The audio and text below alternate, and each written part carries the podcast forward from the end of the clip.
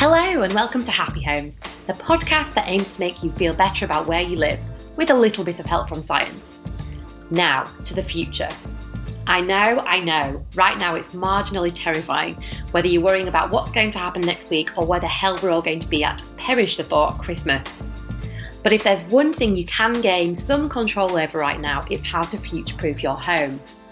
So, with me to talk about just that is Colm Lacey, CEO of Brick by Brick, and designer Mark Biggerstack of Mark and May. Warning Mark was on location for this episode, so there's a bit of ambient noise in the background. Colm, Mark, welcome to the show. Thanks very much. Pleasure to be here. Hi, guys.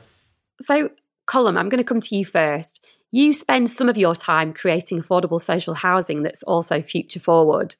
What kinds of things do you have to consider when you're building new homes that are going to stand the test of time? Just going from the start of that process, by the name of the company, as you would imagine, we tend to use very robust materials, use a lot of brick, which has obviously stood the test of time with regards to all the environmental conditions that's been thrown at it to date, and we expect will be thrown at it in the future. Um, so, you know, that suggests really how we approach the overall materiality process of what we put into our home. So, using what we call self finished materials, robust materials that are tried and tested, um, materials that people can understand and, and recognize as being solid and, and robust is, is really important for us in, in the external elements of our homes. In terms of how we put together the internal design of our homes, space is increasingly important as your life um, progresses and you get extra bits and pieces of family or friends or whatever coming live with you, um, you need to be able to use the spaces in your home differently. So, for example, all of our homes are lifetime homes compliant, which means they can change and adapt with you as your circumstances adapt. Indeed, if you become less able or disabled as time goes on, they're also able to adapt with you in that way. More importantly, they're large enough and comfortable enough to spend a lot of time in. Um, I think at the moment we're all acutely aware of our own individual domestic circumstances and having some space to move around in and different rooms to go into and some privacy and some, you know, acoustic privacy and all sorts of other things to be able to work and live is really important. The other thing that's that's key for us in that is external space and all of our homes have private amenity external space, be it a a balcony that you can actually sit on and grow things on and be in rather than just a, a tiny space outside a window or a, an external garden where uh, similarly you can sort of get outside and, and experience a, a bit of fresh air.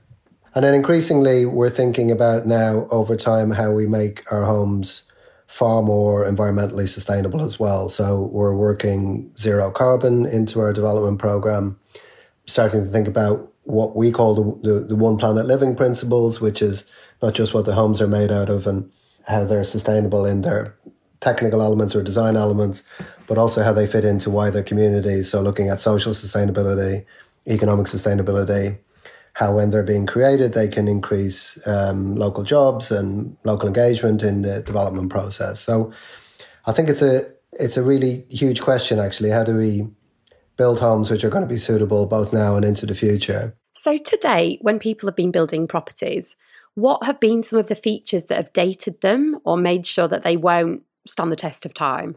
For me, I think probably the biggest element of that is space.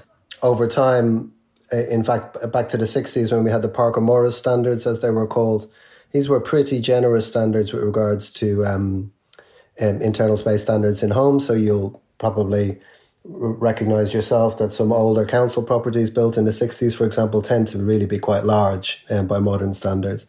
And that's because they were transferring from a more Victorian model of development where there was lots of back to back homes, which are very small, and um, fitting into a, a standard streetscape. And then, of course, the, the great ambition of the 60s was to create these communities in the sky. And part of that was having access to light and having a lot more space within the homes to be able to live. So that became eroded a little bit as time went on into the 70s and particularly the 80s when those space standards started to come down a little bit again. And you'll sort of recognize the Barratt's box, as it was called, of the 80s, which was a particularly sort of mean house style, let's say. No reflection on Barratt's, by the way, it's just a, um, just a phrase. But um, it was a small box, two up, two down type, small windows, you know, cellular rooms um, a different kind of living style. So over time and in the last 20 years, that's changed again, and there's been some fairly clear and stringent space standards put in place in London, um, encapsulated in what's called the London Housing Design Guide Standards, which are quite generous actually with regards to um, the, the homes that are created and the amount of space within them. So just having the right amount of space and the right access to light in particular and air in the homes is, is one of the things that um, has been important over time with regards to making sure the homes are, are designed correctly and um, smaller properties are feel very dated now, I think. The other is materials. So there was a scourge again in the 70s and 80s of the use of pretty poor quality materials like PVC or different cladding materials, which just simply haven't stood the test of time with regards to, to weather or environment or taste. In fact, the consumer taste, you know, they're, they're not valued particularly highly nowadays. So I think they're probably two of the, the, the, key areas where properties are able to be dated simply by the look of them or the feel of them from the inside. Mark, do you have anything to add on that? Because I know when we discussed this, you were talking to me about things like the kinds of cupboards people sometimes select and the handles they uh, choose for them and how easy it is to replace them or not as the years go on. This whole topic to me is a is a great example of where future proofing is all about design and it's all about putting the effort in to explore the options before you go ahead and do. And I think you know in this in this world where everyone's keen to do everything sort of yesterday, um, that's often the hardest thing is is getting people just to take breath. Uh, and really think about what their needs are and think about the key steps to create a, an environment you're going to enjoy living in and have the flexibility to to develop over time in line with your needs and then potentially in line with with other people's needs, either in your family or sort of next step, or everything that touches you in an experiential way, which is where a lot of my experience comes from. It all matters, and it's very easy to sort of think about one aspect of that and forget the others, and then wonder why your environment doesn't satisfy you for very long. Style is a particularly tricky one. You know, if you think about when you are buying things, fitting out your home, putting storage into homes is a great example. Is what do you do with regard to the way you style it? You know, there's a danger that if you become too fashion fixed with what you put into your home and the sort of permanency of your home, that that will fade over time. You know, it's a very different um, experience the clothes you wear and what you choose to wear on a daily basis because you can change it, because you can alter it, you can twist it around very easily. Once you start to build things permanent into your house, actually doing things with them and changing that is very much harder. My sort of approach would always be to put quality into the structure of your home, put great detail into the structure of your home and the things you put permanently in um, and then allow your personal style to be expressed through things that you can change more easily. Be that um, obviously the easy things, sort of you know, paint, uh, wallpaper, furnishings, and so on, decorative objects. But also think about yeah, you can change handles on cupboard doors. You can change details more easily that are that are attached um, as a, sort of the last fix, as they say. But the structure of things, if you build too much into that that's too particular, too unique, too expressive, the danger is you're going to fall out of love with it. Hmm. Have you got any examples of things that people do routinely wrong? Is there anything that people think, oh, it's it'll be easy to change that in ten years, and then it really isn't? One of my big bugbears around people designing their homes is is lighting. Yet integrating light that's efficient, that's got a a humanity to it so it isn't stark, putting in the right places to allow you not to, you know, need to have a floodlit home just to get around takes a lot of forethought. I did a lot of work in bathrooms in my past life and uh, the number of times that I'd see a beautiful bathroom with the best marble and the best fixtures and so on, and they just hadn't thought about the lighting. And you ended up with, you know, lights in a bad location where you're squinting into the mirror because you've got a reflection off the surfaces uh, back into that mirror into your eyes, and you really can't see what you're actually trying to do, or the experience in the shower or the bath really isn't what you wanted to do because the lights just aren't right or aren't in the right place, or you're, you're lying in the bath staring up at a downlighter, blinding you because it's the only light in the bathroom. You know, stuff like that that is about really thinking about your five senses as you design your home so that you're designing in a great experience that you can live with for a long time. Colm, have you got any examples of terrible faux pas that people make? I would agree with lighting, but I'd probably focus on natural light. Actually, I think um, there was a real tendency for people to feel that they would get more space in their home by creating more rooms, you know, more cellular rooms. And maybe they need a study or maybe they need an extra kids' room or whatever. And they chop and change the building to such an extent that the way the light, natural light flows through the building is completely um, compromised. So for, for me, natural light and just experiencing daylight coming through your house um, and the changing time of the day is, is really, really important. And people can tend to forget that in a in a race to get more space, if you like, or a perception of more space. The other thing, which personally I'm very acutely aware of at the moment, is not considering the way we live now in what our, in what our homes are doing. So I live in a in a Victorian terrace, and basically I can get good Wi-Fi in about two rooms of this house, and that's purely because of the location of where the where the Wi-Fi router is and where the where the connection comes in. And, um, you know, people just don't consider these things. They, you know, Wi Fi is something that you use all day, every day, all the time. And yet we live in these big boxes where you, you know, you're jamming yourself into a corner of it in order to be able to get access to it. And equally, it's one of those things that is really difficult to change. You know, you have to get the Virgin man out or whatever it is and run his cable somewhere else and you have to probably bring it through a wall. And so that kind of, I suppose, technology infrastructure, or let's call it modern infrastructure of life doesn't seem to have been worked fully into a lot of home designs yet, is what I'd say. It seems as though the technology obviously came after the design of many homes, and then we've kind of shoved it into spaces, haven't we? But then we haven't thought practically about how to build it in from the from the beginning. So actually, building on that, in terms of smart homes, making a home suitable for the future with technology, what's the essential kit for a future-proof smart home? You really have to think about the infrastructure you put in very early to get your smart home doing what you want it to do. And by that I mean you've got to do a lot of, a lot of wiring because even though we you know Wi-Fi is great, and I'll come on to sort of electromagnetic stuff a little bit later, I hope, but you do need to distribute your network around your home so you can have a, a, really good smart home. You have to think about where you're going to put sensors. You know, smart homes depend on sensing stuff and responding to what you're doing, moving around the house. Especially if you're thinking about inclusivity, looking after elderly relatives and wanting to, to have things that help them, you really want to build it in. Otherwise, what you're going to end up with is extension leads from here to here plugged in over there, then a sensor that you've got to run a cable across the wall to have that in the right place. You know, and it's simple things like absolute sure, you know, door locks are going to become smart, and you know, we all want to walk up to our door with our hands full and just turn around and bump it with your bum and the door opens because it's it knows who you are. Well, to do that, you need to put power to your door. You need to have power next to your door. You need to have allowed for that. Otherwise, you'll have, yeah, you can have a battery powered one, but then you'll be forever forgetting to recharge it and having to go, and it's run out on a holiday. And it's stuff like that that just needs you to step back and say, right, okay, how much of a smart home do I want? And then build in the infrastructure so that it's, it's a delightful experience. Mm, that makes perfect sense. Colm, what do you think about that? What do you consider when you know you're making houses? One of the chief considerations with that is is who your client is. It, it's um, a little bit easier when you know you're you're working on a one off basis and you're working with somebody to create a home and design what the um, the infrastructure of that home should be and design it specifically for their needs.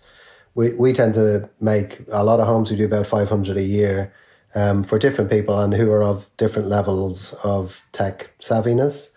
So a real challenge for us is in teaching people how to use their homes. A really good example is most homes now are so well insulated that they would typically need to have some form of mechanical ventilation in them. It's called mechanical heat recovery ventilation. And this is an always on system, you know, which um, shouldn't make any noise, but you have, you absolutely have to keep it on and it ventilates your house. You know, you, so you don't ventilate your house in the way of opening the doors or, you know, you burn your toast and you open all the doors or it's really hot and whatever. Now, people just do not understand this. You know, it's, it's a really hard thing to get across to people. If you think about it, people understand homes and their domestic environment based on where they grew up and their parents and what their friends tell them and what their dad tells them about how to fix things and whatever. So there's actually been quite a quantum leap in terms of um, the the technology that's in homes in the last five or ten years or so, and people just haven't really kept up with it. So we're constantly having to remind people how to use these systems, and we do kind of quite detailed handover processes to explain to people how they should be used and the reasons for these systems being in place and what's good about them and what's what you absolutely mustn't do. But I would say most of the times we're called out afterwards to help fix things, it's because there's been a bit of a, a misunderstanding about exactly how to use that system. Now, this is going to get more and more challenging, I think, as time goes on. So, increasingly, with the whole zero carbon agenda, we're starting, for example, to put in air source heat pumps, which is a way of distributing heat from the ambient temperature of the air, which involves units usually in gardens or in roofs, which people need to understand. You know, it's it's the same as your base level of understanding of something like a boiler. So I think one of the big challenges for us will be explaining to people how just just even the most base level of smart home works when their understanding of it is that there's nothing really that moves or performs in the walls of their buildings. Yeah, it sounds a bit like when we first had air conditioning in cars and people used to keep winding the windows down, didn't they? For I mean, I still do that probably sometimes and completely forget. And I don't drive, so that's why I do it. I don't use it enough. But it also maybe it sounds as though we don't quite have the information out in the public domain yet. Would you say? Do you think there's not a good enough conversation going on about how to live in a smart home? Yeah, and I suppose that you you buy how many homes do you buy a year? Maybe two or three tops. You know, so there's at each point that you touch the new home purchase process, let's say, um, you know, things have moved on quite drastically. So it's really hard to, to, A, it's hard to bring people up to speed because it's not something that they do every day anyway. But B, the technology moves on so quickly, you know, whatever we teach now will probably be redundant in X years' time, you know, and in fact, there's a bit of a movement now towards move, moving away where possible from mechanical ventilation systems and back to more natural ventilation systems because it's more environmentally aware. So, um, yeah, it, it's a hard one. I suppose the, the best we can do really is have a really decent handover process for people who are purchasing whatever home. The bigger challenge is when we're selling secondhand homes. You know, if you're buying on the secondhand market via Rightmove a smart home from someone, how much time are you really going to have for that person to be able to teach you how to work that home properly. I mean, even things like PV panels or solar panels on the roof, you're not going to have very much time at all from that seller to, for them to teach you how that works or how best to use it. So, yeah, it, it might be an issue of prevalence and it just needs to be more talked about in society. Or it, um, it may be an issue of handover between individuals that that could be done a little bit better, perhaps. Mark, what's on the horizon in terms of smart homes? You know, what's still science fiction and what things do you think we're going to see in the next, say, 10 years? Well, I mean, 10 years, I think, you know, voice voice control is going to be prevalent. The, the, the acceleration of that is, is, is massive. So I think the next few years will see us basically being able to control most of the features of our home with our voices. And hopefully without having to say, you know, Google, Siri, etc. That's the next big step is the sort of what they call natural speaking control, um, where you don't suddenly have to say these funny words and it'll just pick up the context of what you're saying and and you'll interact with your home. So that's absolutely science fact. You know, that's going to come through. And then just the integration of that technology into products is is almost universal now, you know, and the cost of that is going to continue to tumble down, you know. So every domestic appliance you buy will have it installed, and then probably there'll be, you know, the manufacturers are already getting quite smart. They'll put it in there, and then you'll pay to activate it if you haven't paid at the beginning in the purchase process, because that's just uh, it's one of those features that at the moment people are sort of dubious about having to pay for. And where does that go? Well, it allows us to start accessing more efficient routines for running your your home you know so you can choose to run your washing machine when electricity demand is low because now you can control it. You can synchronize things. You know you can have what we will de- absolutely definitely see is a lot more uh, integration of technology that's that's about safety in the home you know, the days of having separate smoke detectors, CO detectors, you know, movement sensors, alarm systems, all as separate things are going to disappear, I think, and we'll have integrated systems. That's got some great opportunities in it for, you know, caring for elderly people with the ability to sense things like fall in the home, sense lack of movement in bathrooms, and, send out alerts to members of your family. All of that is absolutely present and is going to come and is going to, you know, the cost of it is already coming down rapidly. Things are changing fast, you know, and if we get so totally paranoid about uh, things like COVID and hygiene and contact and so on, then that'll again accelerate technology and we'll see these things um, changing very rapidly. The problem with it, of course, is in new home development, you can integrate these things nicely. It's it's what you do with the existing housing stock and how you make it easy for people to upgrade their existing properties, so that this is a, a, a great experience wherever you happen to live. Colm, what do you think about this? What have you seen at Brick by Brick in terms of developments in technology and things that have already been installed in houses or are going to be installed in the coming years? I, I think that was a really good summary there. I suppose what I'd add to it is the sustainability agenda, you know, what is happening to homes just to deal with environmental change. And that's everything from the performance systems uh, I've just talked about in terms of insulation and ventilation, energy generation from whether it be solar panels or air source heat pumps or whatever, but also sort of more touchy feely things like genuinely incorporating space for home food growing, solar gain, you know, in terms of aspect and size of windows, etc., to be able to make um, the building sort of have to perform less. And I think applying that to a, to a wider scale, I hope what we'll see happening is changes to people's perception of things like embodied carbon. I mean, we, in my view, we really shouldn't be demolishing anything anymore. You know, there's an awful lot of energy and time and effort and money has gone into building what's already there, and we should be able in this day and age to retrofit things into something which performs perfectly well. So I, would hope that the days of demolishing entire kind of house, housing estates and replacing them with something that's only a, a tiny bit larger would, would be gone, uh, and that instead we'd be looking at stitching in new developments in, into what's already there. I think the, the other thing about technology is it, it, and it sort of touches Nikki on your, your earlier point about this societal discussion of it is it can be quite scary for, for some people, this idea of isolated technology, and in particular over the last six months or so, when people have been forced to be isolated from one another.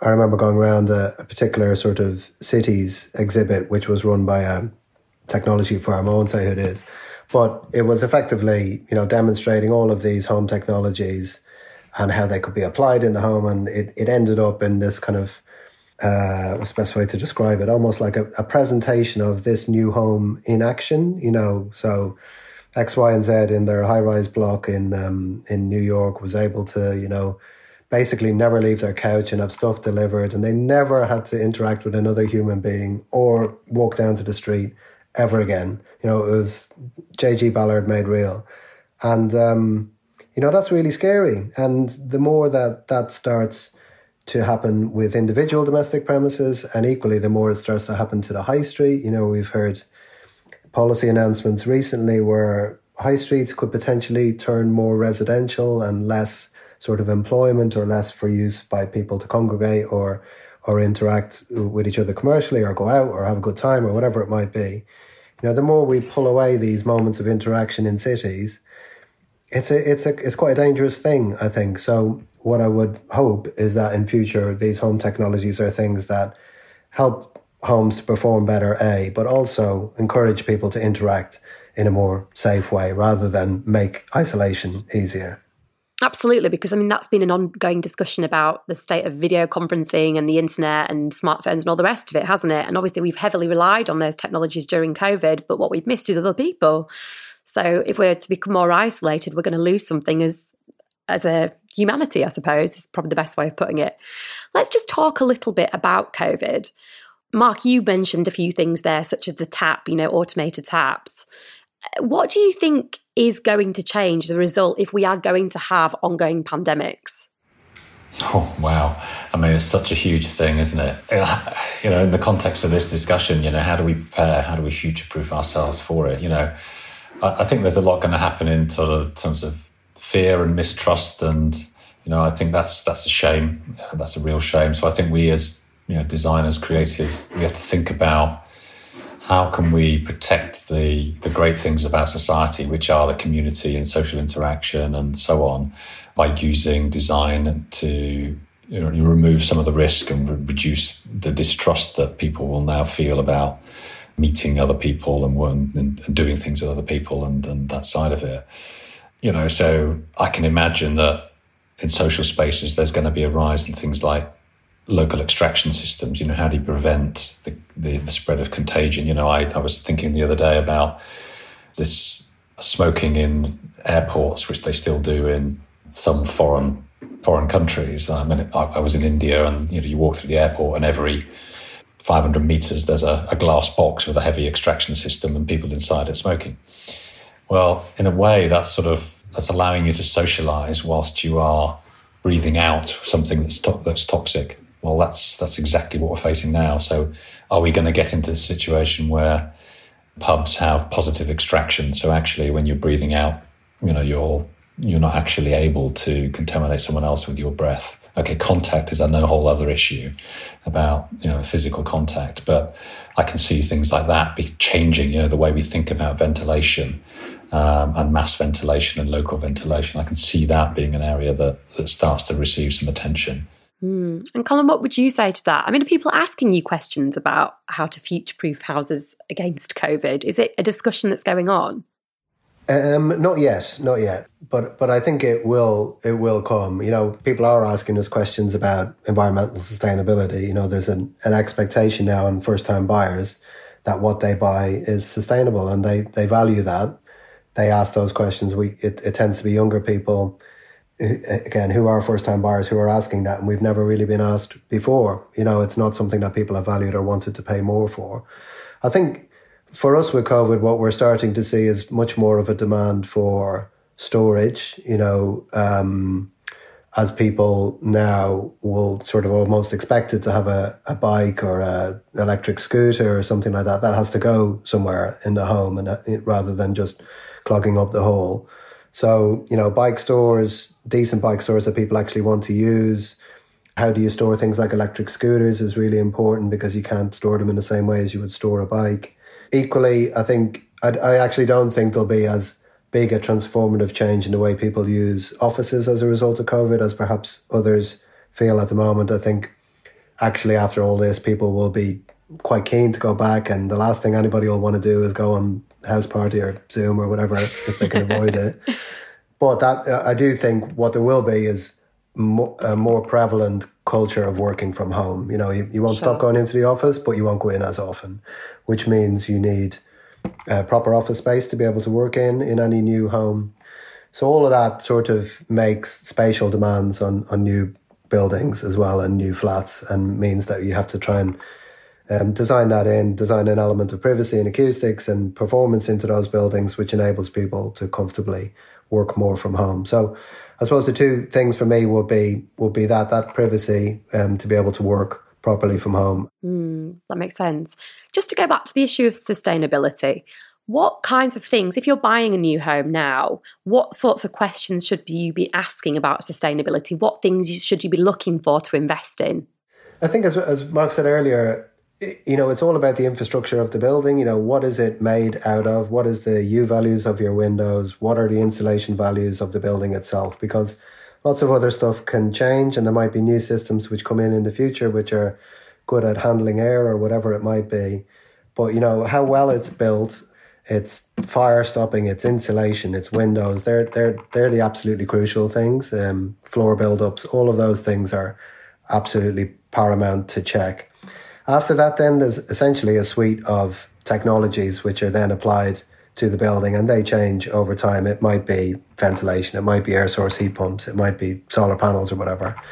And they're important, obviously, and, and they may be particularly important to you if you use your home in a certain way. You know, if you've got a, a you haven't got a huge electricity load or your electricity load is more towards the beginning or end of the day, then maybe solar power isn't quite you know, as applicable to you as it might be to others, for example. You know, family energy loads are different from non-family energy loads. So um, there's a whole world of detail you can go into then about exactly what is in the building that would suit you and the way you, you want to live. But I think the thing that I would check first and foremost is, is this building put together properly? Has it been thought about in terms of design, you know, size of windows, aspect of building, access to natural light? Floor build-ups, wall build-ups? Is it insulated properly? After that, you know, you can you can fix it over time if you need to. But um, they'd be the primary things. And then it's more about the bespoke nature of it, then as well, presumably for you and your family or whoever you're living with. Yeah, and your ability to apply different technologies to it. If it's big enough, then you can do stuff to it. Basically, it's, it's pretty simple. It's what people have been doing for years. Technologies will change, but you'll never build that building again, or you'll never build that house again. So, you know, primary for me would be making sure it's being built properly in the first place. So, Mark, coming on to that issue, what if you aren't buying a new house? What if you're inheriting a really old house and you've got to retrofit? What can you do around sustainability that's straightforward? And what are the problems going to be? Well, I mean, you, you start in the sort of easy, you know, and actually you can go through the list that Colm's just gone through and start looking at each of those individually. I think that a, great point that Com made was about the embedded carbon that you have already in an existing property and how significant that is. So, you know, you've got to think about your investment in the building, sort of in the light of uh, the long term potential of the property. So, natural light and natural ventilation, it's nice to, to allow the light to come in through those windows. So, uh, so you get that light and shade that Colm was talking about earlier as the weather changes, as the time of day passes. That, that remains really important. So insulation levels, you know, further than that, I think we also have to look at the outside of buildings and start thinking about does this building deserve to be clad to get it to another level of, of thermal insulation through the main structure of the property? And I think you know we're going to go away from some of the, the, the, the central heating systems that we've been working with for what seems like forever, but isn't, um, into you know, more efficient point of use heat systems within rooms, pumping hot water around pipes under the floor, heating voids that don't need heating, you know, with new technologies coming through, that can't be the right and most efficient way to do that anymore. I'd also very much urge people to think about not just thermal insulation, but noise insulation. You know, it's a, it's a qualitative thing, but in terms of having a pleasant life, if you're constantly hearing the people upstairs who might be your family moving around and enjoying themselves, um, you're trying to enjoy yourselves wherever you are. That's an important thing to think about and try to build in and then efficiency generally, you know, sustainability of, of how, how your property consumes energy and consumes water is really important. So grey water is basically the water that comes out of your shower, for instance, which rarely is that really dirty. Uh, and now there are technologies being developed which are relatively w- widely available uh, and will continue to become more available, allow you to use that so you can flush your loo with your shower water. There's a storage issue there that needs the design work to be done up front. And of course, that's all very different depending on whether you're, you're living in a, an apartment where you may have very limited space, very limited ability to get around the outside of your property to make those modifications versus a more detached property or building where you've got access to front and back. And you have to bear all of that in mind when you're thinking about it. Yeah, because it's just crazy how much clean water we waste, really, isn't it, when we think about it? I think that's a yeah. really, really good point about the grey water. Yeah, and you know, okay, water is cheap in, in the UK at the moment, which is why we don't really care about it it's going to get more expensive, you know, especially in cities where, you know, we're already, you know, the, the, famous stats about consuming water that's always been, already been through someone else's body a number of times. It's going to get worse. The density in cities means that fresh water is going to get more and more and more expensive. So we should be using it in a very respectful way. And we can use technology to help us with that. I think I'd finish that comment by saying it's very complex. And if you talk to the average the average person and start to talk about sustainability, start to talk about assessing property for its performance, it's a whole new language. We definitely need to have an education program in place to help people understand more. Yeah, that makes a lot of sense. I certainly had heard of very little of this before I started researching this episode of the podcast and talking to you two.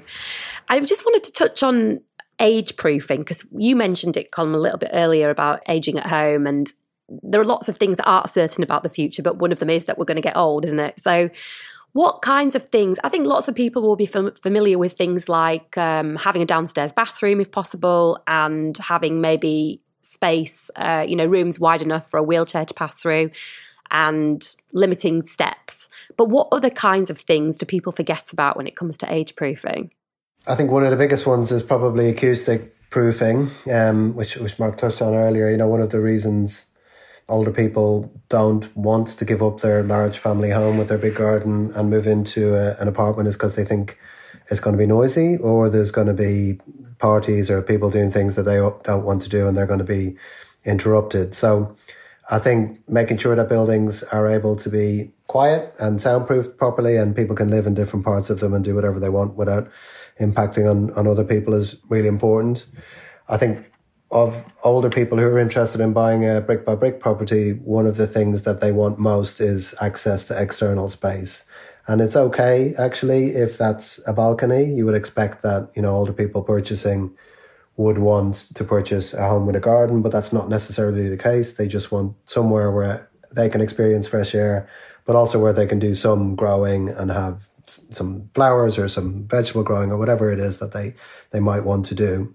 And then I think the third key area is areas for interaction. So this is obviously helps to address things like social isolation. But I, I think one of the things that we can be absolutely sure of is that councils are not going to have as much money to spend on social care in the future. You know, we, we aren't going to be able to afford to look after our older population in the way that we do currently.